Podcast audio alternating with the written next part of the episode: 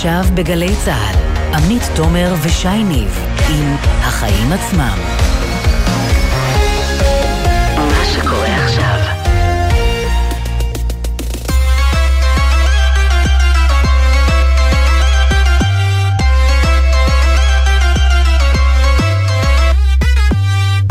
עכשיו, שש וארבע דקות, אתם על החיים עצמם, התוכנית הכלכלית-חברתית של גלי צה"ל.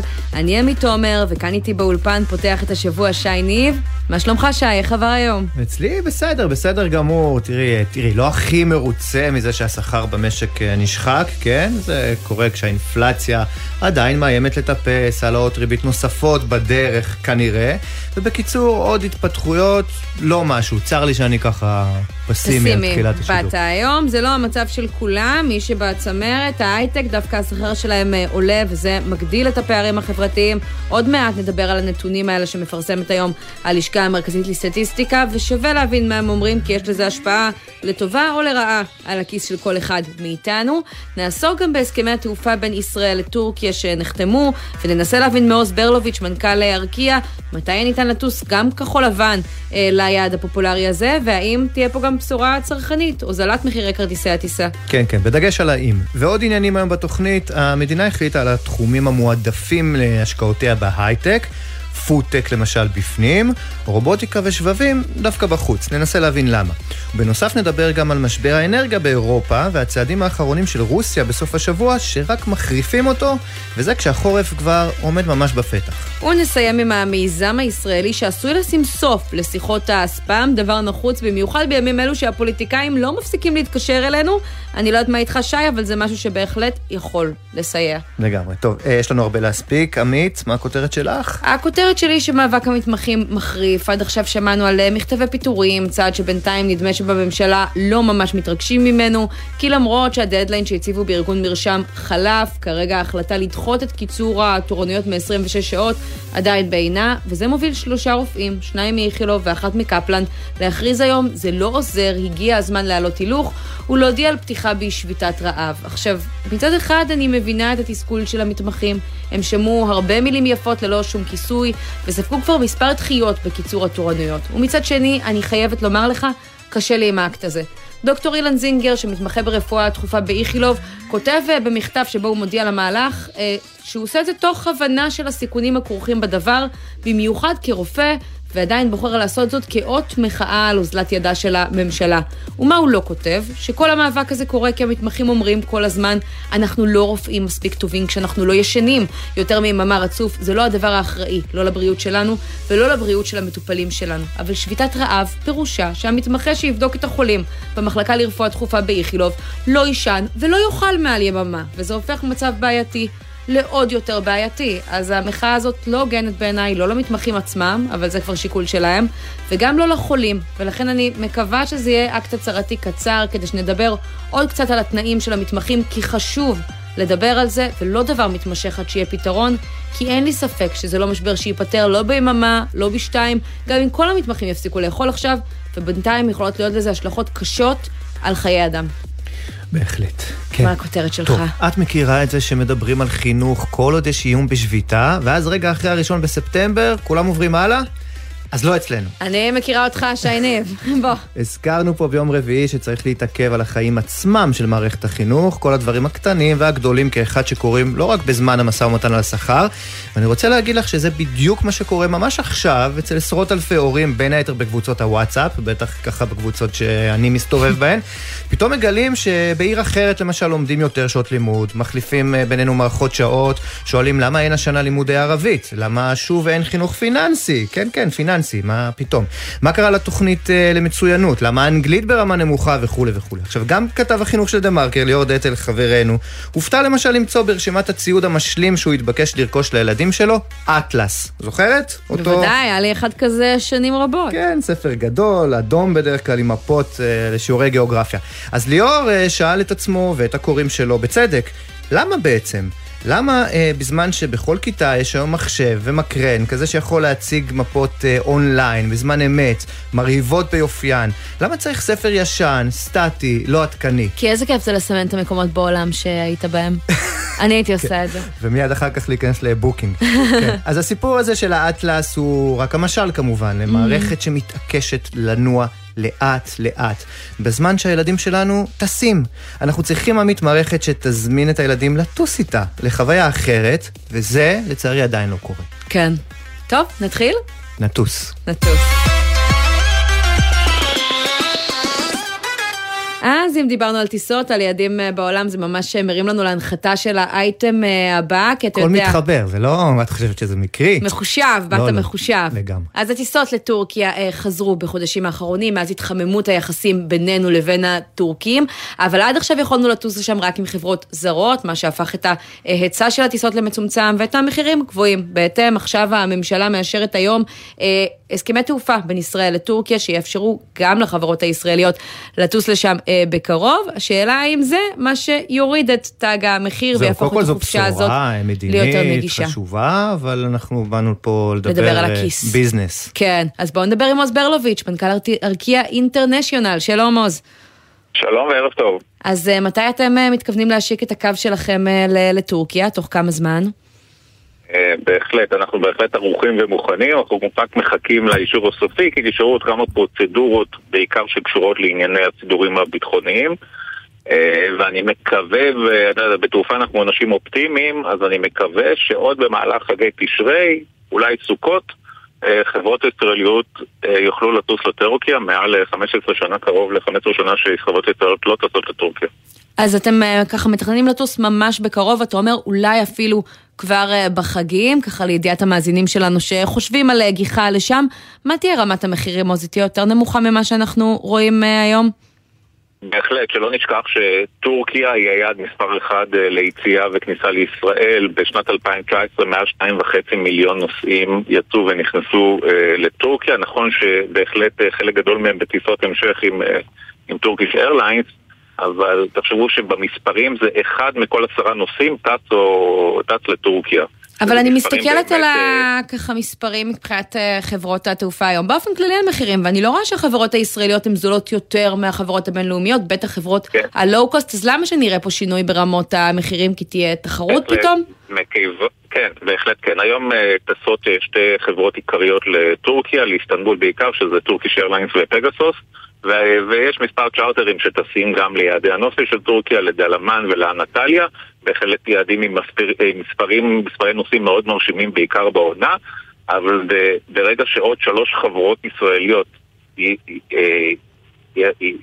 יוציאו לוח טיסות מאוד מאתגר לטורקיה, אני מאמין שכל חברה, רק אנחנו ביקשנו קרוב לטיסה היום לאיסטנבול. אז רגע, אתה יכול להבטיח ככה בשידור, בארקיע לפחות, המחיר יהיה זול יותר לצורך העניין מטורקיש נגיד? המחיר, ברגע שהיום מספר התדירויות הוא קרוב לעשר תדירויות לטורקיה, בעיקר בטורקיש ובפגסוס ועוד בעונה בעוד חברות אחרות, ברגע שהמספר אה, יוכפל, אני מאמין שנראה קרוב ל-20 תדירויות לטורקיה, ברגע שיש הכפלה בכמות ההיצע, אז מן הסתם גם המחירים יהיו הרבה יותר אטרקטיביים במהלך כל השנה וגם בעונה.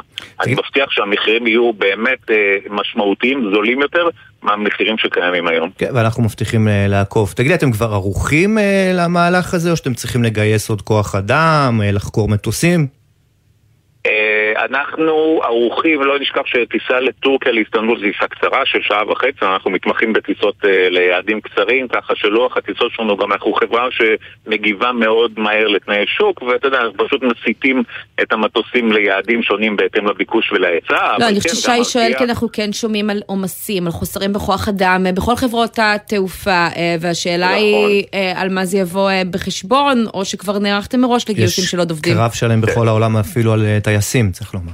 נכון, אבל כרגע המצב בישראל אצל חברות התעופה הוא התייצב, גם בנתב"ג אנחנו כבר רואים את העומסים שפחתו ויש זרימה באמת מאוד, אה, מאוד נכונה ומאוד טובה בנתב"ג והעומסים שראינו בחודשים יולי כבר לא קיימים וכל מי שטס היום באמת אה, לא נמצא הרבה זמן בתורים והעסק עובד מעולה. גם חברות התעופה כרגע כוח האדם מיוצב, לנו אין חוסר אה, כרגע בכוח אדם שאמור להפעיל את הטיסות, מה שכן, אנחנו כן, אנחנו חושבים קדימה והולכים לקראת הצטיידות במטוסים נוספים, שכן התעופה, האנליסטים אה, בתעופה, כפי שציינתי, צריך אופטימיות, והאנליסטים האופטימיים אה, צופים באמת אה, שהתעופה תפרח אה, ותגדל גם, גם לחברות הישראליות. תקן אותי אם אני טועה. העובדה שאתם אה, תוכלו לבצע מעתה אה, אה, טיסות connection מטורקיה, תשפיע אולי גם על יעדים אחרים? מבחינת רמות המחיר. כרגע החברה היחידה שיכולה לעשות connection מטורקיה ליעדים אחרים זה Turkish, שאני לא מאמין, אנחנו לא נוכל להתחרות בסגמנט זה, אבל אנחנו נוכל להתחרות בסגמנטים נוספים לטורקיה, לכל היעדים שהם אה, יש אה, אלפי נוסעים או מאות אלפי נוסעים שנשארים בטורקיה, גם לאיסטנבול וגם מיעדים נוספים.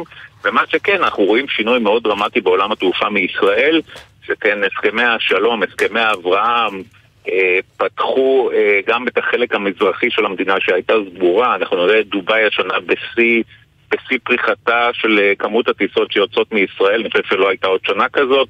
גם ההסכם מול מרוקו, גם שארם. גם יעד חדש שנראה תנועה מסיבית גדולה לחורף, וגם המעבר מארץ סעודיה עדיין אפשר אה, אה, לנו לפתור את... אה, לפתור את המעבר מעל מדינת אומן, שעדיין לא נפתר, אבל גם הוא יביא לשינוי באמת דרמטי שכאן... זהו, היה דיבור על סעודיה גם, ולאחרונה אתם גם הוצאתם טיסה לסיישל כן, שעלתה כן. מעל שמי סעודיה. המחסום הזה הוסר? אפשר עכשיו לטוס מעל סעודיה כמה שתרצו? מעל סעודיה אפשר לטוס כמה שרוצים, כרגע כמות הילדים היא מוגבלת, שכן כרגע אנחנו טסים לדובאי מעל סעודיה, אבל זה היה חלק מהסכמי אברהם ורק לדובאי.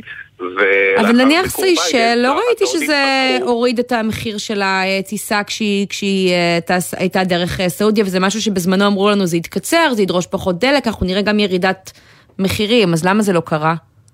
הקיצור דרך סעודיה לסיישל הוא לא כל כך דרמטי, הוא קיצור של 20 דקות אה, לכל כיוון, של 20 דקות בתעופה, זה יכול להוריד כמה עשרות דולרים, לא יותר. אבל נדמה לי שלתאילנד אבל... למשל אנחנו מדברים על אבל... קיצור של כשעתיים אפילו, לא? בהחלט כן, בעיקר להודו, שהקיצור יכול להיות שעתיים וחצי, טיסה שאנחנו רגילים לשמונה, שמונה וחצי שעות, יהיה חמש, טיס, חמש שעות ל...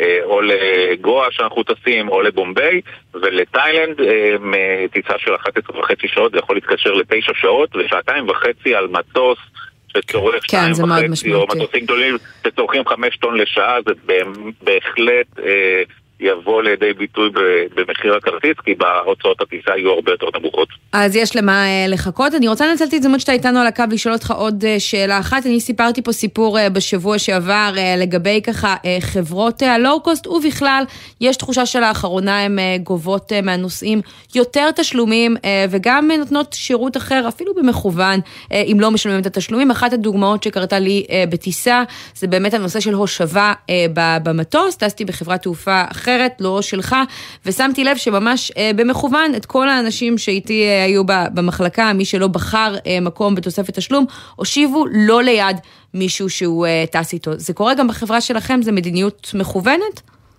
לא, זה לא קורה בחברה שלנו, אני רוצה במשפט קצר להסביר מה קרה לחברות הלואו-קוסט. Mm-hmm. מכיוון שמחירי הדלק עלו ב-100% כמעט משנת 2021, ובנוסף, אה, חברות הלואו-קוסט חיות על, המח... על המכירות שיש בנוסף לכרטיס הטיסה. הן מציעות כרטיס טיסה מאוד זול, ומשלימות ההכנסה ממכירה של אה, אוכל במטוס, ומכירה של מושבים, ומכירה של מזוודות. כן, גם ישראייר, שהיא ב... לא בדיוק חברת לואו-קוסט, הגדירה בדוחות האחרונים שלה כן. את המוצרים הנלווים כמקור אסטרטגי לרווחיות. לי זה קרה באל על, כלומר עוד חברות תעופה בונות על זה עושה רושם.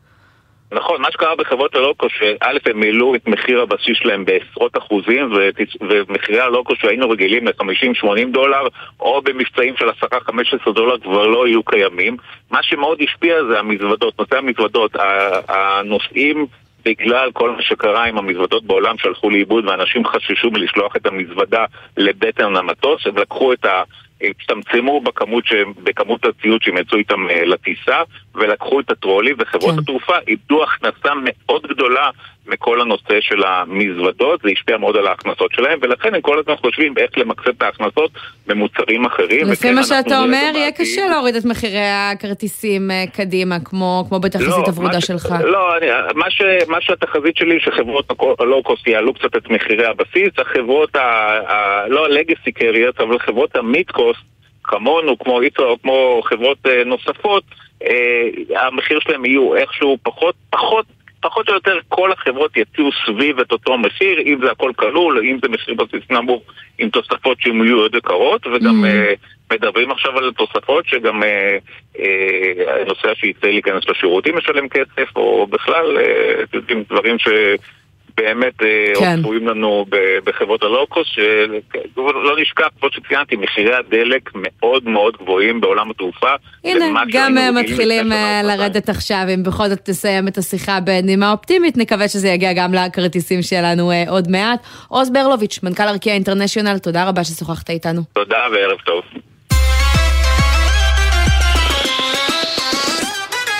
ועכשיו שי, כמה מילים על השכר הממוצע לשכירים במשק והקשר שלו לאינפלציה, ורגע לפני שאנחנו מבריחים פה את המאזינים, זה אומר בתכלס שהמחירים עולים, אבל השכר שלנו פשוט לא עולה באותה מידה. הלשכה המרכזית לסטטיסטיקה מפרסמת היום את השכר הממוצע לשכירים במשק בחודש יוני, והוא עלה, שים לב, בשלושה אחוזים, על פניו נשמעות חדשות טובות מאוד. כן, הדגש על, על פניו. פה מגיע האבל. זה קורה כשהאינפלציה כבר 5.2 אה, אחוז, או בעברית, כל המוצרים והשירותים התייקרו בממוצע בשנה האחרונה ביותר מחמישה אחוזים, והשכר הממוצע פשוט לא עמד בקצב של עליות המחירים שדוהרות. ככה שבעצם למרות העלייה בשכר, הכסף שנשאר אצל שכיר ממוצע בסוף החודש בחשבון הבנק יורד, ואלה כבר סימנים אחרים. זה נקרא ירידה בשכר הריאלי, והוא ירד באחוז וארבע עשיריות. כלומר, בגדול, למרות שבממוצע מרוויחים יותר, אנחנו יכולים לקנות פחות באותו כסף, כלומר המשכורת שלנו שווה עכשיו בעצם פחות.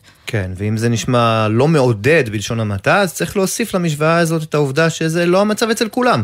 בצמרת, בענף ההייטק, או אה, ככה אצל אה, אנשי הפיתוח בתוך ההייטק במיוחד, השכר חזר אה, בחודש האחרון לעל, לעליות, אחרי כמה חודשים של האטה בתחום הזה. כן, חשבנו שזה קורה בעקבות המשבר בהייטק, יותר פיטורים, פחות גיוסי עובדים חדשים, אבל הנה, ביוני השכר שמזנק שוב בכמעט אחוז בחודש אחד, והשכר הממוצע בענף הזה עומד על 27 אלף שקלים לענף, בערך פי שניים וחצי מהשכר הממוצע של עובד בכל המשק. ובהסתכלות שנתית, השכר הממוצע בענפי המידע והתקשורת, שזה בעיקר ההייטק, צמח ב-11 אחוזים. כן, העלאה יפה מאוד, שברוב המקצועות רחוקים ממנה שנות אור. בתחומי הבידור והפנאי למשל, אה, אה, שם רשמו עליות שכר קצת פחות אה, מרשימות, של שתי עשיריות האחוז. בחינוך, עשירית בלבד. כן, לא משהו שתרגישו בתלוש, והמשמעות של זה היא שכוח הקנייה של סקטור אחד משתפר, וככה שליתר נחלש עוד יותר, באופן יחסי. ככה שבקיצור, גם כשנראה שלא הכל גן עדן, והשאלה משר האוצר שלנו, שכנראה עסוק בעוד כמה דברים בימים האחרונים, ההייטק נפגע פחות. והנה עוד תזכורת לפוליטיקאים שיש להם הרבה עבודה אה, לאחרי הבחירות, ואנחנו רוצים לדבר עם אה, אחד שהיה רוצה להיות... אה, עם תפקיד אה, בעל מושכות לשנות את זה, חבר הכנסת אלי כהן מהליכוד, לשעבר שר הכלכלה, שלום. שלום, ערב טוב. מה אתה אומר על הנתונים אה, האלה? מצד אחד אומרים שההייטק הוא הקטר, וכשהשכר שם עולה ויש בוננזה זה טוב אה, לכולנו כי זה מעלה את התוצר וכולי. מצד שני, זה מגדיל את הפערים החברתיים בתקופה שיקר פה במיוחד. קודם כל, ככלל מגזר ההייטק זה ברכה. בסופו של דבר נכנס הרבה כסף למדינת ישראל.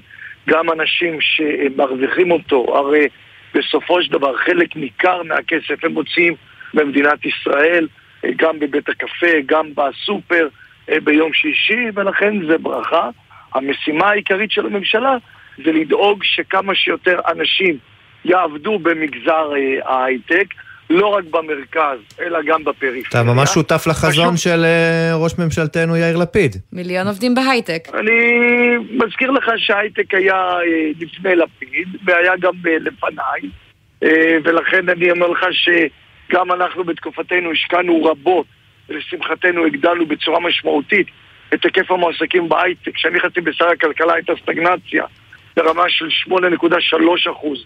בכלל המועסקים במשק והגדלנו את זה למעל 9%. אה, אחד הדברים שצריך לעשות זה לא כולם צריכים לפתח את האייפון הבא, יש מגוון uh, מקצועות שיכולים להיות בהם לא רק הגאונים ביותר ויוצאי 8200, שבהחלט אפשר להכשיר כמה שיותר אנשים לתחום הזה. שנייה, אבל נראה לי שתסכים איתי... הייטק זה ברכה, אבל אני רוצה לדבר על דבר שבעיניי הוא מאוד מאוד כואב, mm. ואתם דיברתם עליו. וזה הנושא של האינפלציה. אנחנו רואים אה, רק נגיד שבסוף מחירים. דבר כרוך בדבר, כי לצורך העניין אם יהיו יותר עובדים בהייטק, אז יהיו יותר אנשים שיוכלו לשלם יותר על דירות, על שאר אה, מוצרים, הביקושים יעלו והמחירים יעלו.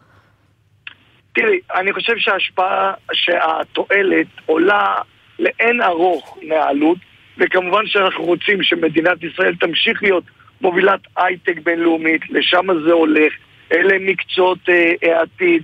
ואת יודעת, גם בדבר טוב יש סימפטומים אה, שליליים, אבל עדיין הם יחסית זניחים ביחס לתרומה המאוד מאוד גדולה שיש, ואני מזכיר לך שגם ההייטק היה בשיאו ופרח, אז ראינו יציבות אה, מחירים והיעדר אינפלציה למעט אה, השנה האחרונה. כן. אבל מה שקורה במדינת ישראל בסוגיית האינפלציה זה באמת אה, דבר שהוא לא סביר, ובזמן שאנחנו אה, מדברים איתכם, יש זוגות צעירים שלא יודעים איך הם גומרים את החודש, ולמה? אז אם אתה מקבל ש... עכשיו את המפתחות למשרד האוצר, איך אתה משנה את זה? אני רק רוצה להסביר למאזינים, כן. בואו נבין כאילו מה, מה קרה. משכנתה ממוצעת של מיליון שקלים, 2% תוספת ריבית, חשבון פשוט זה 20 אלף שקלים. נחלק את זה ב-12 חודשים, כלומר עוד 1,600, 1,700 אה, שקלים נטו בחודש, זה סכום עצום, גם, ש... גם למשק בית שמרוויח 20 אלף שקל ברוטו, ששם אותו באזור העשירון השביעי, שמיני, אה, אה, תשיעי וכן הלאה. ומה ש... ולכן אנחנו רואים שהשימוש אך ורק בכלי של הריבית הוא מעשיר את העשירים, פוגע באלה שלוקחים אוברדרפט, פוגע בעסקים הקטנים, ודיברנו כבר על נושא של נוטלי המשכנתאות. הדבר שאני הייתי עושה זה קודם כל עוצר את עליית המחירים שתלויה במדינה. הרי המדינה מעלה את מחירי חומרי הגלם הבסיסיים, חשמל, מים וארנונה, mm. ולזה אין שום הצדקה. כן, אבל אתה יודע, אני זוכר אחד, קוראים לו, אה, נדמה לי, בנימין נתניהו, שאמר אה, בעבר, אה, נדמה לי שזה היה ב-2012, שאפילו אובמה לא יכול, למשל, לעצור את עליות מחירי הדלק. אז אתה יודע, למדינה יש גם כמה מגבלות. אובמה לא יכול לעצור את מחירי הדלק, אבל שר האוצר במדינת ישראל יכול להוריד את המס שמשיתים על הדלק. נכון, ואת זה עשו. שאת, אתה יכול להוריד את המס שמשיתים על הפחם, ואת זה לא עשו, כי אם אזרחי ישראל שמקבלים את חשבון החשמל... למה, מס הבלו על הפחם ירד לגמרי, לכן לא נשאר יותר מה להוריד, זה היה בפעימה הקודמת לפני מספר חודשים. אם, לא אם, אזרחי ישראל והעסקים במדינת ישראל יקבלו השבוע את חשבון החשמל שהוא התייקר ב-8.6% בהשוואה לחודש שקדם לו. עכשיו בואו נראה מה זה עושה. אותו בית קפה שאולי קניתם אצלו קפה הבוקר, או, או מאפייה שקניתם אצלה עוגה אה, אה, כזאת או אחרת, היא משתמשת בחשמל. היא תיאלץ להעלות מחירים. ולכן בקופת, אין הצדקה לזה. לא, לא, בהחלט, אבל הממשלה כבר הורידה את מס הבלו על פחם לפני חצי שנה בעליית המחיר הקודמת, אז אני מנסה להבין מה עוד אפשר לעשות. מה שאפשר לעשות, עלות ההתייקרות במוצרי הגלם הבסיסיים שהם מדליקים את עליות המחירים עד סוף שנת 2023 נעמדת בשלושה מיליארד שקלים בלבד. זה הכל. הרי ברגע שאנחנו רואים שאתה מעלה את המוצרים הבסיסיים, גם העסקים יעלו את היקות ה... אתה אומר מוצרים בסיסיים, מה היית עושה אחרת בעניין מחיר הלחם, בעניין מחיר החלב למשל? אני אגיד לך, שי, אני הייתי שר הכלכלה, ושביקשו ממני להעלות את מחיר הלחם, לא ב-20% כפי שהם חתמו, בשישה אחוז התנגדתי ולא העליתי. למרות שהליכוד, אתה אז היית אומנם בכולנו, אבל הליכוד היא מפלגה שמתיימרת להיות אה, ליברלית, תומכת בשוק אה, חופשי, אתה עדיין מאמין בפיקוח מחירים? קודם כל, אני יכול לומר לך שאני מאמין בכלכלה חופשית, אבל ברגישות חברתית. ואיך באה לידי ביטוי הכלכלה החופשית? כלכלה חופשית באה לידי ביטוי בזה שהורדנו מיסים. הורדנו את המע"מ באחוז אחד, את מס החברות בשלושה וחצי אחוז, את המס ליצואנים באחוז וחצי, נתנו נקודות זיכוי להורים עם ילדים עובדים. זה הכלכלה החופשית. עברנו לתקינה בינלאומית. כן. כל הכבוד למה שמפרסם אביר קארה, הוא קבלן לעבודות גמורות. את המעבר לתקינה בינלאומית יראו כולם שזה כבר נחקק בנובמבר 2016 עוד שהייתי אה, אה, אה, יושב ראש ועדת הרפורמות, אפילו לפני שהתמניתי. קבלן העבודות גמורות. רגע, לגבי פיקוח מחירים, אז יש לי שאלה, כי הממשלה הנוכחית בעצם ביטלה במהלך השנה הבאה גם את הפיקוח על הלחם, גם את הפיקוח על החלב. נכון. אם אתם חוזרים לשלטון, אתם משנים את זה? אתם מחזירים את הפיקוח? אני את הנושא של המוצרים הבסיסיים צריך לראות שימכרו במחיר הוגן, ואני אומר לך, אנחנו רואים את הממשלה הזאת שיש לה חוסר רגישות חברתית. אבל איך עושים את זה אם מוציאים מפיקוח? הם בעיקרון סגרו איתם אה, הסכם. אה, לך אני אומר, mm. אז את רואה שהממשלה הזאת, אגב, אני רק רוצה לומר לכם, מתי הם חתמו על הצו להעלאת המחירים ב-20%? בדיוק שעה לפני שביידן נוחת. על מנת שאף אחד במקרה לא ישים לב לדבר. כן, עסקנו גם אה, בזה, אין ספק שהיה אה, שם עיתוי מעניין, אבל אני תוהה, היא- אם אתה אומר שזה לא דבר נכון, איך אתם יכולים? אה, איך אתם מתכוונים לשנות את זה? אם יש עוד דרך לשנות את זה כשאתם תחזרו לשלטון. קודם כל, אה, קודם כל, שום דבר זה לא עשרת הדיברות. כל דבר אפשר לבוא ולראות ולשנות אותו. את יודעת, אני אגיד לך משהו בסיסי.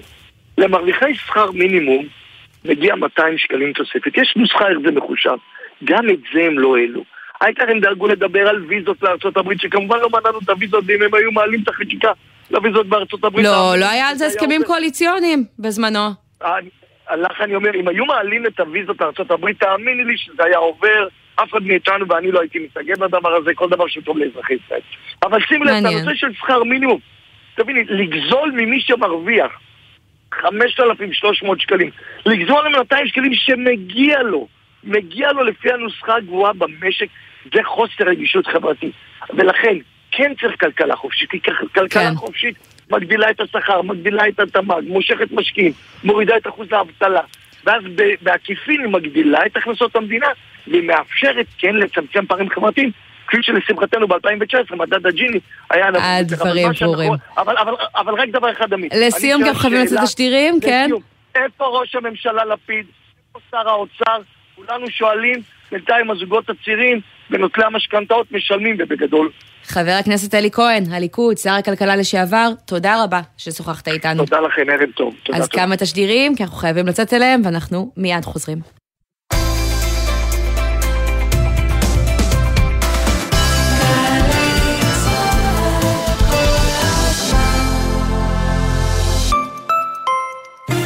ארגון המורים עמיתי קרנות השוטרים והסוהרים. יריד הקרנות חוזר בסימן התחדשות עם מתנה אישית לכל עמית המבקר ביריד בהתאם לתקנון. וגם מבצעים ומגוון מותגי חשמל, בית, אופנה, ספורט ועוד. פרטים באתר מ-1 עד 14 בספטמבר גני יהושע תל אביב. חניה חינם מהאולפנה והתיכון למשרד הביטחון. אנחנו מבטיחים לך תפקיד איכותי ועתיד משמעותי בליבת העשייה הביטחונית של מדינת ישראל. מצוינות וציונות הן אצלך בנשמה? בואי לשירות לאומי משמעותי במשרד הביטחון. במגוון תפקידי ספר סייבר, טכנולוגיה, הדרכה, לוגיסטיקה, משאבי אנוש ותקשורת. ותוכלי להיות חלק מן העתיד הביטחוני של המדינה ושלך. ההרשמה לשירות הלאומי החלה. פרטים באתר עמותת של שילה, עמותת בת עמי, עמותת שלומית שילת ומשרד הביטחון.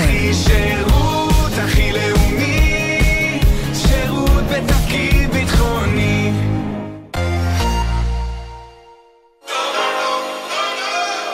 כשהתקשרו אמרתי, אבל רגע, אני עם הילדים, אמרו לי אין בעיה שהילדים יבואו גם, יש בריכה. של מי הבריכה הזו אגב? תראה, הצלמים היו סביב הבית של נתניהו, והם לא רצו את זה על הבית של נתניהו, אז היינו בבריכה שליד. אז מה, זה הבית של פאקר?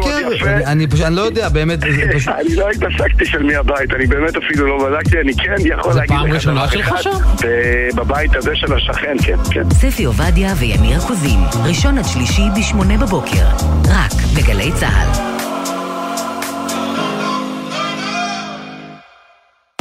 עכשיו בגלי צה"ל, עמית תומר ושי ניב עם החיים עצמם.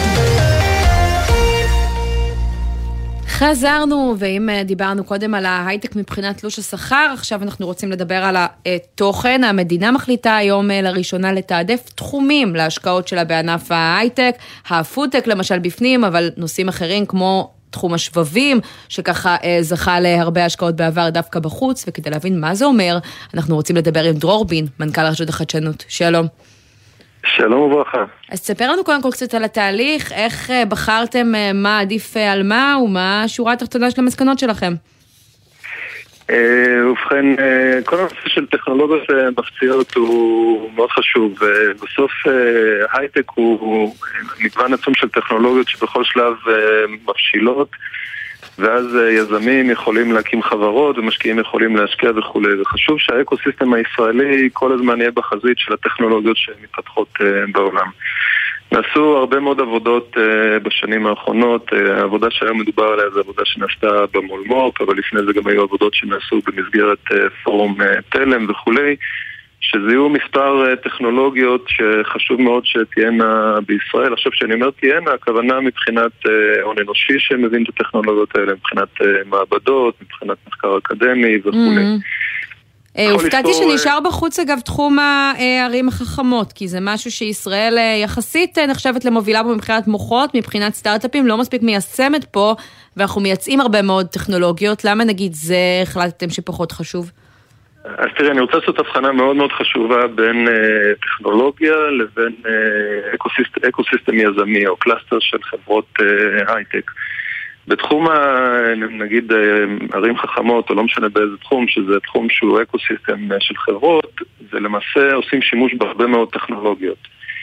כדי למצוא פתרונות. אני מדבר כאן היום, מה שאנחנו מדברים עליו זה טכנולוגיות. למשל, בינה מלאכותית זה טכנולוגיה שמשמשת גם ערים חכמות וגם תחבורה חכמה וגם חקלאות וגם אנרגיה וכמעט כל תחום יצטרך אה, בינה מלאכותית. אז מה שאנחנו מדברים עליו היום זה תשתיות טכנולוגיות. זה מה שבחרנו. המיקודים שאנחנו עושים אה, בתשתיות אה, טכנולוגיות. לא, אבל גם אה, נושאים. כמו שבבים, רובוטיקה, אה, ערים חכמות, כלי טיס בלתי מיושים, זה גם טכנולוגיות. אה, לא, למשל? ברובוטיקה יש המון טכנולוגיות, זה לא טכנולוגיה אחת. טוב, לבנות רובוט זה אומר שאתה לוקח טכנולוגיה ועושה לה ייש- יישום ברובוט. לצורך זה אתה צריך גם אלקטרוניקה וגם בינה מלאכותית וגם אה, הרבה מאוד טכנולוגיות אחרות. הבחירה היום היא באיפה אנחנו חושבים שיש טכנולוגיות שהן טכנולוגיות אה, משבשות, דיסרפטיביות, שיכולות לשנות הרבה מאוד אקוסיסטמים אה, ולפתח אה, קלאסטרים חדשים של אה, תעשייה. כן, אני מניח יכול גם שאתם בודקים איפה. השוק עושה את שלו. כלומר, לצורך העניין, אה, התחום של מטוסים זעירים ללא טייס, הוא כבר מפותח מאוד בישראל, התעשיות הביטחוניות מאוד מצל- מצליחות, יש ייצוא בכל העולם, בטח עכשיו על רקע המלחמה באוקראינה, ולכן קצת פחות בוער למדינה לשים דווקא שם את הכסף. אבל אם אני מסתכל למשל על תחום נוסף שנותר בחוץ, וזה טיפול בפסולת וכלכלה מעגלית, שזה בעצם אה, אה, ניצול של המשאבים הקיימים, וזה בטח חשוב על רקע, על רקע משבר האקלים. למה פה המדינה לא מצאה לנכון אה, אה, להשקיע? תראו, שוב, אני, אני רוצה לחזור להבחנה שעשיתי. הנושא של טכנולוגיות, טכנולוגיות אקלים הוא כבר נושא שעברה עליו החלטת ממשלה לפני מספר שבועות, ואנחנו הולכים לקדם מאוד את כל הנושא של חברות שימצאו פתרונות לאקלים. ושם יש תקצוב נפרד בעצם? יש תקצוב נפרד, יש תוכנית ממשלתית של אה, שלושה מיליארד אה, שקל לשנים הקרובות, שמטרתה לפתח אקוסיסטמים בתחום הזה של אקלים. ואתם מדברים על סכום של 180 מיליון שקלים, זה העוגה בעצם שצריך לחלק אותה. אה, לא, לא, לא, אני לא יודע מאיפה הגיע המספר 180 מיליון שקלים, אה, האמת שהמספרים שאנחנו מדברים עליהם הרבה יותר אה, גדולים, זה גם Mm. השקעות של מיליארדים בטכנולוגיות. אבל אני אתן דוגמה, חלק מהטכנולוגיות שאנחנו מדברים עליהן זה ביו-קונברג'נס. ביו-קונברג'נס זה תחום עתידני, זה טכנולוגיה שעדיין לא הבשילה בהכרח. ביולוגיה עם הנדסה שבפגישה- ורפואה, רק נגיד למאזינים שלנו. נכון, ביולוגיה, הנדסה, מחשוב, אה, כל התחומים האלה. תן דוגמה. אפשר, אפשר, זהו, אפשר להפליג פה עם הדמיון על איברים של אה, אדם שנתפסים על ידי מדפסת תלת מימד מחוץ לגוף ומושתלים. אה, כלומר, לפתור בכלל את כל בעיית ההשתלות, או לחשוב על ננו רובוטים שנכנסים לגוף ומפזרים תרופות או מבצעים ניתוחים אה, ממש במקום שבו נמצא גידול או נמצא משהו אחר.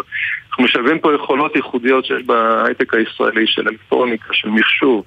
יחד עם אה, עוצמה מאוד חזקה שיש בישראל במדעי החיים כן. ובביולוגיה, יש פה הון אנושי מטורף. ורק תגיד אולי לסיום זה- ככה למי שמאזין לנו ו- ורוצה, אה, עוסק בתחומים האלה ורוצה ככה להיעזר אה, בכם, איך עושים את זה ועד כמה מפושל צריך להיות הראיון? אתה יודע, עלה למשל לכותרות הסיפור של הדר מוכתר בימים האחרונים שקיבלה מכם מענק לפתח סטארט-אפ בתחום הרפואה, אז מה, זה על בסיס ראיון או שהיא כבר צריכה להראות איזושהי תוצאות? היא כמקרה כאשר בוחן. למישהו, כאשר יש למישהו, יש לנו מגוון של אה, מסלולים שבהם אנחנו עוזרים ליזמים, החל משלב הרעיון, כמו למשל מה שקרה עם אדר מוכתר, שבא עם רעיון וקיבלה מאיתנו מעט כסף כדי הרעיון. צעירה בת בשלבים 20, גם צריך מתקדמים. אה, להזכיר, למי שלא מכיר. נכון, אבל אנחנו 120 חושבים ש- אלף שקל רק על סמך רעיון טוב, בלי שום יכולת להראות אה, שוק, לא, זה לא אנחנו גם בודקים, לא, לא, אנחנו בודקים גם את האיכות של ההגשה, יש לנו כל. מיני קריטריונים שעל פיהם אנחנו בוחנים.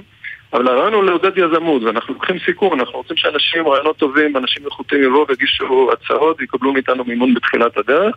ואחרי זה יש אה, שלל מסלולים שעוזרים גם אחרי ששלב הרעיון, אתה כבר בשלב הקמת החברה, אנחנו יודעים לתמוך בזה. שם מגיע הכסף הגדול עוד. יותר, אתה אומר. בדיוק, שם נכנסים, בדיוק, שם כבר זה מיליוני שקלים. שי, נתחיל לעבוד על משהו? אה, בוודאי, אה, אני כבר עובד על זה, אבל לא, אני קצת סקרן, הדר מוכתר הגיע אליכם עם תוכנית של ממש, היה שם מודל כלכלי? ודאי, ודאי. אבל אם אתם חושבים על רעיון, אני מזמין אתכם לחשוב על רעיון בתחום האקלים. אני באופן אישי מאוד מאוד מאמין בתחום הזה. אני חושב שלישראל יש המון מה להציע לעולם בתחום. אני חושב שהולכים להיות ביקושים אדירים לפתרונות אה, של טכנולוגיות אקלים. אז אם אתם שניכם מתכננים להקים סטארט-אפ, אנחנו כבר עובדים על ה pitch. יאללה, אנחנו מתחילים, והמאזינים שלנו מוזמנים אה, גם, מוכנים להתחרות איתם ראש בראש. דרור בין. מנכ"ל רשות החדשנות, תודה רבה ששוחחת איתנו. תודה רבה. ביי ביי. וקופצים עכשיו לחו"ל, לרוסיה, שם מפסיקים את אספקת הגז בצינור Nord Stream אה, אחד, אה, וזה משפיע אה, על משבר האנרגיה על הגז הישראלי בעקיפין, ובמישרין על כל אירופה, שלא תקבל מהם גז עכשיו. וכדי להבין מה זה אומר, אנחנו רוצים לפנות לחבר שלנו, ישראל פישר, שלום. שלום, שלום. הלוואי שהיו מתחילים להשקיע בטכנולוגיית אקלים מוקדם יותר. בהחלט, בהחלט, אין ספק שאנחנו מפגרים אה, בתחום הזה. אבל תיכנס איתנו שותף, ישראל. בוודאי, מה זאת אומרת? כל מערכת החיים עצמם, אנחנו ביחד בסיפור הזה. לחלוטין. אז נגיד שאתה איש החיים עצמם שלנו וגם כתב האנרגיה של אה, דה מרקר, מה קרה ברוסיה, ישראל? אה, תלוי את מי שואלים. הרוסים אומרים שיש בעיה בצינור נורד סטרים- נורד סטרים 1, שזה הצינור שבעצם מעביר 35% מהגז שצורכת אירופה מרוסיה. כשאתה אומר הרוסים אה, אומרים. אני שומע על הקול שלך שאתה קצת מפקפק באמינות אה, של הדיווח אני? הרוסי. מה פתאום? אה, אבל לא, באמת. הרוסים אומרים שיש בעיה שהם צריכים לה- להכניס את הצינור הזה לתחזוקה. חברת סימנס, שמתפעלת את הצינור, אומרת, אנחנו לא קיבלנו הודעה שכזו, אז מה פתאום אה, עכשיו הרוסים טוענים את זה?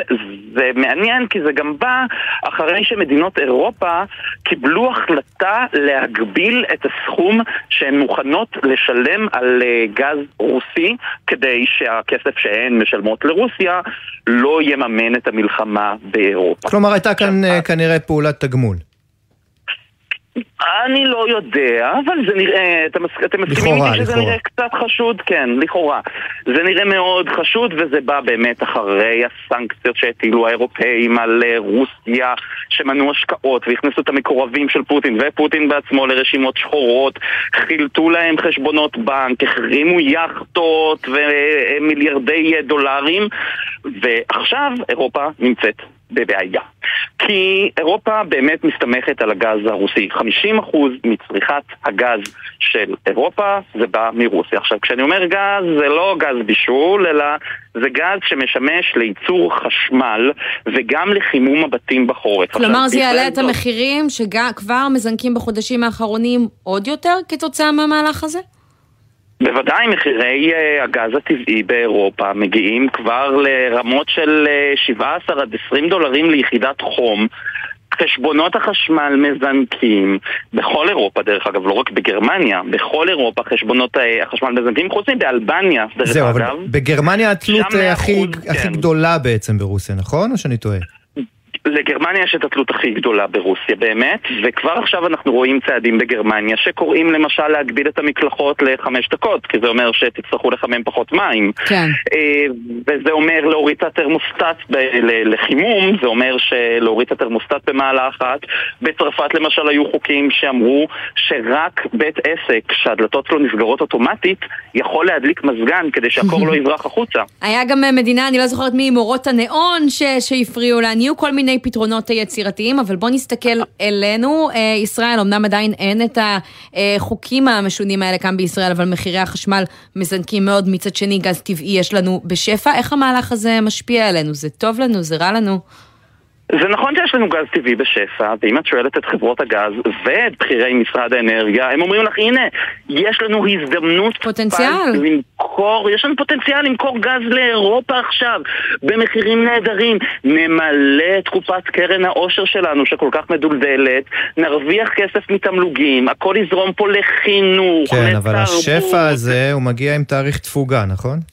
אה, בוודאי, מה שלא מספרים לנו במשרד האנרגיה, שבעוד עשור וחצי, מדינת ישראל תצטרך להתחיל לייבא גז.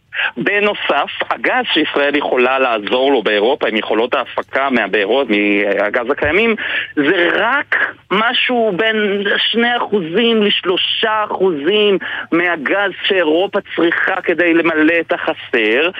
וחוץ מזה, מחר חברת ניהול המערכת, שזו חברה חדשה, שאחראית בעצם על תכנון משק החשמל, הולכת לפרסם את התחזית שלה אה, עד 2035. והתחזית הזו מראה שצריכת החשמל בישראל עולה יותר מהתחזיות, ועד 2035 נצטרך להקים כאן בין 6 ל-8, לפי התרחיש השמרני, כן? בין 6 ל-8 תחנות כוח חדשות שפועלות בגז טבעי, וזה אומר שהביקוש לגז טבעי יגדל כאן, ואנחנו נצטרך להיות תלויים כבר בעוד עשור וחצי במדינות אחרות. כן. טוב, ישראל פישר, אה, מה שנקרא, בנימה אופטימית או פסימית זאת, תלוי את מי שואלים. תודה רבה שדיברת איתנו. בידינו, אם uh, המדיניות היא הנכונה, אנחנו נהיה בטוחים. בהחלט. תודה רבה. כן, להתראות. ועכשיו אנחנו לרכבת אה, ישראל ולהודעה שלהם, שאני חייבת להגיד לך, נראית אה, לא רק אה, יוצאת מטעמם, אלא אולי חלק מהרצף של ההודעות שפתאום נוחתות עלינו בעת הבחירות מטעמה של שרת התחבורה אה, גם את בת, מיכאלי. בת חשדנית היום. תשמע, אחרי התחבורה הציבורית שלא תקרה כאן, אה, נראה לי אפשר לקבוע לפני הבחירות בשבת, וגם העיתוי של ההודעה לתל אביב, אז אחרי תל אביב מודיעים אה, ברכבת שתהיה אה, רכבות לילה גם לירושלים דרך נתב"ג. בלילה. כן, ובעניין הזה אנחנו רוצים לדבר עם אילי קרן, כתבתם על תחבורה. היי אילי. שלום לשניכם. אז באמת אה, רכבת ישראל ומשרד התחבורה הודיעו לפני כמה שעות על סיום חשמול של מחצית מכלל המסילות ברכבת ישראל, כלומר 500 קילומטרים של מסילה שעכשיו הם בעצם מחושמלים. כל הפרויקט הזה אמור להיות, להסתיים בשנת 2024 והמון המון גורמים כבר יכולים להגיד די בוודאות שהוא יסתיים אפילו לפני, כבר בשנת 2023 בשנה הבאה. ולכן בזכות החשמול הזה, ממוצאי השבת שבשבוע הבא, 17 בספטמבר, יפעל קו אה, חשמלי נוסף. אה, זה קו שנוסע בין תחנות נתניה, בית יהושע, הרצליה, כל תחנות תל אביב, כפר חב"ד, לוד ורחובות. אה, עם סיום החשמול בתחנות האלה, תנועת הרכבות תפעל בימי חול עד חצות, בעצם מאריכים את שעות הפעילות בימי חול. גם בימי שישי הם התחילו לפעול ובמוצאי השבת, בימי שישי עד השעה שתיים בצהריים. חדשות טובות מגיעות גם לטסים ולחוזרים מחו"ל, כמו שאמרתם. רכבת חדשה, התדירות תתחיל לפעול בקו תל אביב דרך נתב"ג ועד לירושלים, גם בלילות בתדירות של פעם בשעה, זה יקרה במוצאי, בלילות של מוצאי שבת, ראשון, שני, שלישי ורביעי, בחמישי הם נחים. בשביל, לטובת תחזוק אוקיי, לא, המנהרות חבר'ה, לא, לא, בירושלים. לא לנחות בנתב"ג בימי אה, חמישי. תתכננו את זה. נכון יותר. ממילא אנשים בדרך כלל פחות נוחתים לפני הוויקנד, לא? תלוי מי. כן, כן, אז אז הם אומרים שזה לטובת תחזוק המנהרות בירושלים, ובאמת יש לדבר הזה המון המון יתרונות לפרויקט החשמול. אנחנו מדברים על... אה, הרכבת הופכת להיות מהירה יותר, אה, זה פחות מזהם, לא משתמשים, אה, היא עובדת על חשמל, הכל, כל הפרויקט הזה הוא הרבה יותר אסתטי, הוא הרבה יותר יפה, אה, הקרונות אה, מאובזרים יותר, ויש כן. לזה המון המון יתרונות. אה, גם אה, לטובת הנוסעים כמובן, וזה אינטרס של כולנו שהרכבות יהיו אה, חשמליות כמה שיותר מהר, לכן גם ראינו לפני חודשיים השבתה של שבוע שלם של קו תל אביב חיפה, גם זה היה לטובת עבודות, לא עבודות חשמול, לטובת עבודות על הרכבת, ה- על המסילה המזרחית. כן, אבל, אבל הנה, לפעמים ישראל- גם יש תגבור בתנועת הרכבות, ולא רק נכון. האטה שלה, וטוב שכך, לא משנה מה הסיבה ומה העיתוי. אילי קרן, כתבתם על תחבורה, תודה רבה. תודה, להתראות. ואנחנו אה, נשארים בתחבורה ומסתכלים עכשיו לנמל אה, אשדוד. מנכ"ל חדש עדיין אין שם אחרי הטלטלה שהנמל עבר לפני אה, כחודשיים, אבל השקעות חדשות דווקא כן, וכדי להבין במה משקיעים בנמל, אנחנו רוצים לדבר עכשיו עם אורנה עוזמן בכור, יושבת ראש דירקטוריון נמל אשדוד, היא איתנו על הקו, שלום. ערב טוב. אז אה, קודם כל אה, נפתח אה, בשאלה שחייבים לשאול על רקע הטלטלות אצלכם. מתי מנכ"ל קבוע ואיך התאוששתם ממה שקרה עם משה שיקוזנה שעזב, אפשר להגיד, בטריקת דלת? תראי, מנכ"ל קבוע יהיה ברגע שנקבל אישור בתקופה הזאת, שהיא תקופה מאוד מאתגרת בגלל שזו תקופת בחירות, אנחנו מקווים לקבל אישור מהיועצת המשפטית לממשלה. אה, אם יש רמטכ"ל אה, חדש, בטח שאפשר למנות אה, מנכ"ל לנמל אשדוד, שזה הרבה יותר חשוב. אנחנו קודם כל מברכים שיש רמטכ"ל, כנראה האיומים הם יותר גדולים מאשר על נמל אשדוד, אבל אנחנו ממשיכים להתנהל בשגרה.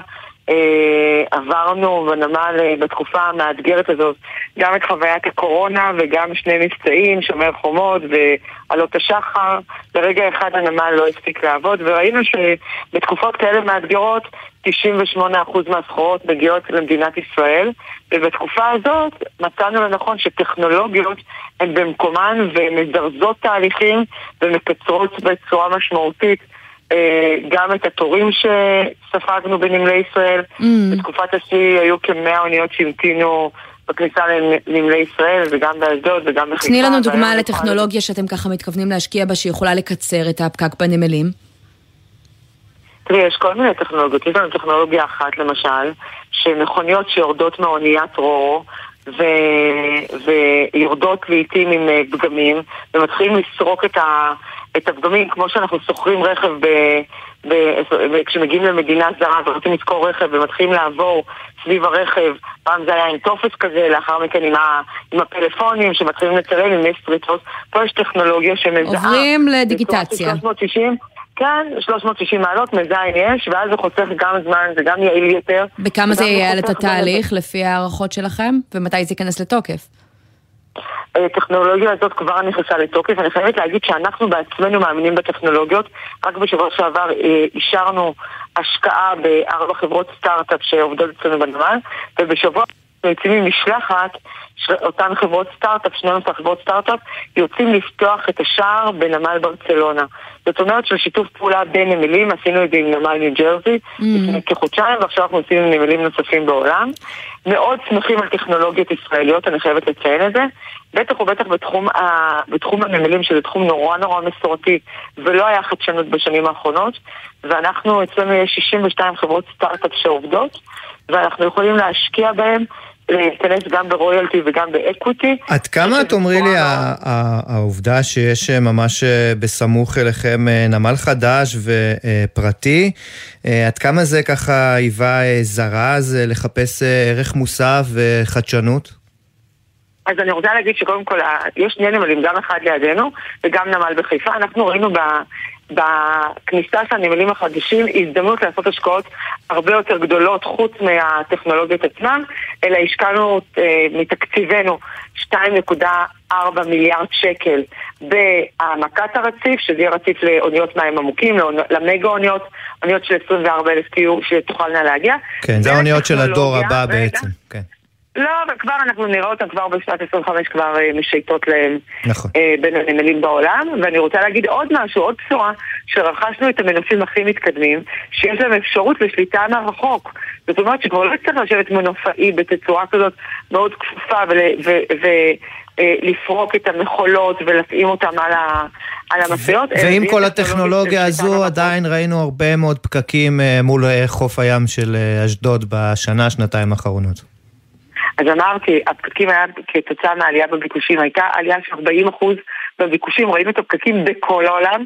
אני רק רוצה להזכיר למי ששכח, בסין למשל עכשיו יש שם 150 חולים, ולמעלה מחצי סין סגורה. בעקבות הסגרים שלא מוותרים שם. כן. אנחנו לשמחתי שכחנו מהקורונה ואנחנו כבר אחרי. אני גם אומרת שגם בכל תקופת הקורונה לא הפסקנו לרגע את עבודתנו, יש לנו עובדים נהדרים ומאוד מאוד מסורים לעבודה, מאוד אוהבים את העבודה. ובכלל, אנחנו- אני מבינה ככה מכל השיחה הזאת שאתם אה, ממשיכים אה, לשדר, למרות שאין מנכ"ל עסקים אה, כרגיל, שאתם אה, בתנופה, וטוב שכך. במקביל, עלו טענות מאוד חמורות כשמנכ"ל נמל אשדוד, אה, משה שיקוזנה, אה, עזב. הוא האשים שהדירקטוריון מקבל החלטות באינטרסים לא ענייניים, צרים, לצד זלזול בדרג המקצועי. בדקתם את הטענות האלה? תראי, אני לא לא מתכוונת לנהל את זה בשידור, רק אנחנו ראינו שבמהלך המשבר, בשיא משבר האוניות, משה שיקוזנה חיפש את עבודתו כמנכ"ל בחברת חשמל. אז אנחנו לא ניכנס לטיעונים האלה בשידור, אנחנו מקווים שאנחנו נוכל למנות כמה שיותר מהר. כרגע יש לנו ממלא מקום, מישהו אה, אה, אה, מאוד ותיק בחברה, סמנכ"ל לקוחות. לא, אבל אני רק שואלת האם בדקתם את הטענות, או שאמרתם זה הכל אה, מונע אצלו משיקולים אה, זרים, ושלום... אה, אני של- חושבת ש... אני חושבת שעניתי לך עם עצם זה ש... שמנכ"ל בשיא המשבר מחליט לנטוש את, ה... את האונייה ולחפש עבודה במקום אחר, אני חושבת שעניתי על השאלה, לא מתכוונת לדון בזה, אנחנו אחרי זה, אני מאחלת לו בהצלחה, ומאחלת לנו בהצלחה, ואנחנו המשכנו קדימה. וכמו שאת רואה, ההשקעות אצלנו לא נפסקות לרגע, והנמל ממשיך להתפתח ולתת שירות לטובת המשק הישראלי ולאזרחי ישראל. וגם, יאמר לזכותכם, הפקקים התקצרו אה, בחודשים האחרונים, עוד לא נפתר, אבל אה, נראה ומקווים שזה בכיוון הנכון. אורנה הוזמן אה, בכור, יושב ראש, אה, יושבת ראש דירקטוריון אה, נמל אשדוד, תודה רבה על הדברים האלה. תודה לכם, ערב טוב. קצת עצבים, לסיום, שי, כי עצבים? בכל זאת, אתה בא לעבודה כדי לפרוק אותם, לא? אני בא הכי רגוע שיש, תאמין לי. אני לא יכולה יותר לקבל את השיחות האלה. שלום. אזרחי ישראל, שלום וברכה. כאן איתמר בן גביר. אם אתם מעוניינים לקחת חלק בהצלחה, זה לא רק בן גביר, כן? כל הפוליטיקאים מתקשרים אלינו, לפעמים קיבלת אפילו... גם מבן גביר? כי אני קיבלתי, אשתי קיבלה, בערך חצי עולם קיבל. קיבלתי מכל צדדי הקשת הפוליטית הודעות, שיחות, ועכשיו יש מי שרוצה לנסות אה, להילחם בזה. פיתוח ישראלי של חברת Truecaller מבקשת לעצור את שיחות הספאם, וכדי להבין איך זה יקרה, נדבר, נדבר עם אה, רפאל מימון, שלום. שלום, שי ועמית, מה שלומכם? אתה המייסד של Truecaller, תספר לנו איך אתה מתכוון לפתור אותנו מהעול הזה, כי באמת זה מבזבז לי הרבה זמן פנוי. אז אני רק אתקן, אני לא המייסד של Truecaller, אני מנהל את המרכז הפיתוח הישראלי של Truecaller. פרגנו. Truecaller נוסדה בשוודיה. Mm. ומה שקרה זה שמי שמכיר את טרו קולר באנדרואיד אה, זה עובד מצוין. אה, רוב שיחות הספאם בישראל מזוהות אה, בצורה מאוד פשוטה, השיחה נכנסת, רואים על המסך מי מתקשר ויש התראה אם זה ספאם. ואפילו כתוב איזה סוג של ספאם. אה, זה שלכם? פוליטי, כל הכבוד. הונאה. טרו קולר, כן. עכשיו, מה שקרה שבוע שעבר, אה, זה שבאייפון זה גם התחיל לעבוד. עד עכשיו זה לא עבד טוב באייפון, בגלל המגבלות של המכשיר עצמו, של האייפון. כלומר, אתם הולכים אה, לסמן לנו מה זה שיחות ספאם ואנחנו נבחר אם לענות או לא, אתם לא מסננים אותם או עונים בשבילנו או משהו בדיוק. כזה. מי יודעים על המסך? בדיוק, בדיוק. אתם רואים על המסך מי מתקשר, אה, עכשיו התחקירנית התקשרה, ראיתי גלי צה"ל על המסך, למרות שאתם לא שמורים לי. והנה, אה, בחרת לענות. בדיוק. אה, אבל אני חייב לומר לכם שזה פשוט מדהים לראות את ה-missed calls, אתם יודעים, את השיחות הנכנסות אצלי, כן. והמון המון ספאם. אתם מנטרים? אתה. יודע להגיד בכמה שיחות הספאם התגברו נגיד מאז ההכרזה על בחירות? אז, אז כמובן שבמאות אחוזים מאז שהתבשרו הבחירות, וזה רק ילך ויעלה לצערי. ובלי אפליקציות מסוג קולר יהיה מאוד קשה פשוט להבין האם זה השליח של וולט, האם זה מישהו שבאמת צריך לפתוח לו את הדלת. זהו, אבל אם זה סתם מישהו שנגיד מנסה. למ- מישהו שמנסה למכור לי ביטוח. אתה יודע, בן אדם אמיתי, בן אנוש. נכון, זה כבר קו אה, עדין בין מה זה מכירות, מה זה ספאם. בדיוק. האם ביקשתי את זה, האם לא ביקשתי את זה. אז אם זה מכירות, כתוב מכירות, לא ספאם, זה משהו אחר. כן. באפליקציה הבאה. רפאל מימון, מייסד טרו קולר, תודה רבה שדיברת איתנו, ועל אה, סינון השיחות. תודה. ונגיד תודה גם לבן נצר, העורך שלנו, ליאם אור קבבצ'י, מאיה שוקן ונועה ברנס שהפיקו את השידור על הביצוע הטכני היה אור מטלון, עורך הדיגיטל הוא אביתר בר-און, ומיד אחרינו תהיה פה נורית קנטי עם 360 ביום. אני עמית תומר, שי ניב, תודה רבה. תודה עמית, היה תענוג כרגיל. מחר יהיה כאן סמי פרץ, יחד איתי. תבואו גם. ביי ביי.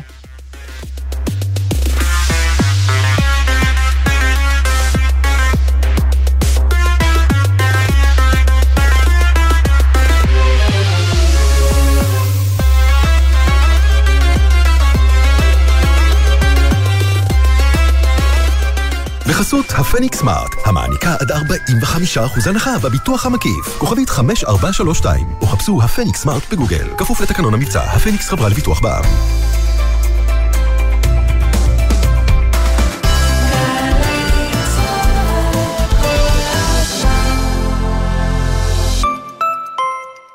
החלפתם גבעה מאולגה לשמואל? או אולי עברתם טירה מטירת כרמל לטירת צבי?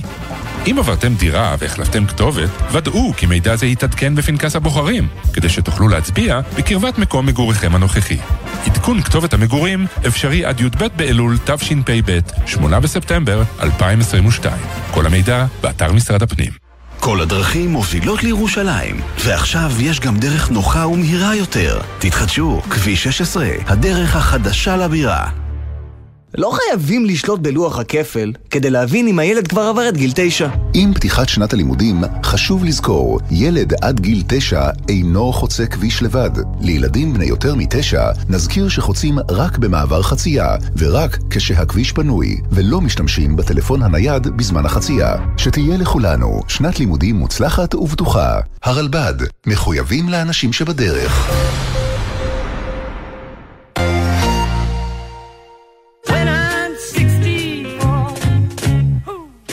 מזמן לא 64. פול מקארטני חוגג 80.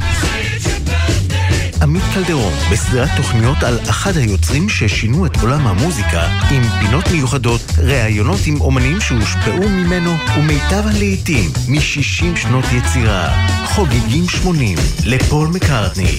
עכשיו, באתר וביישומון גלי צה"ל, ובכל מקום שאתם מאזינים להסכתים שלכם. מיד אחרי החדשות, נורית קנדי.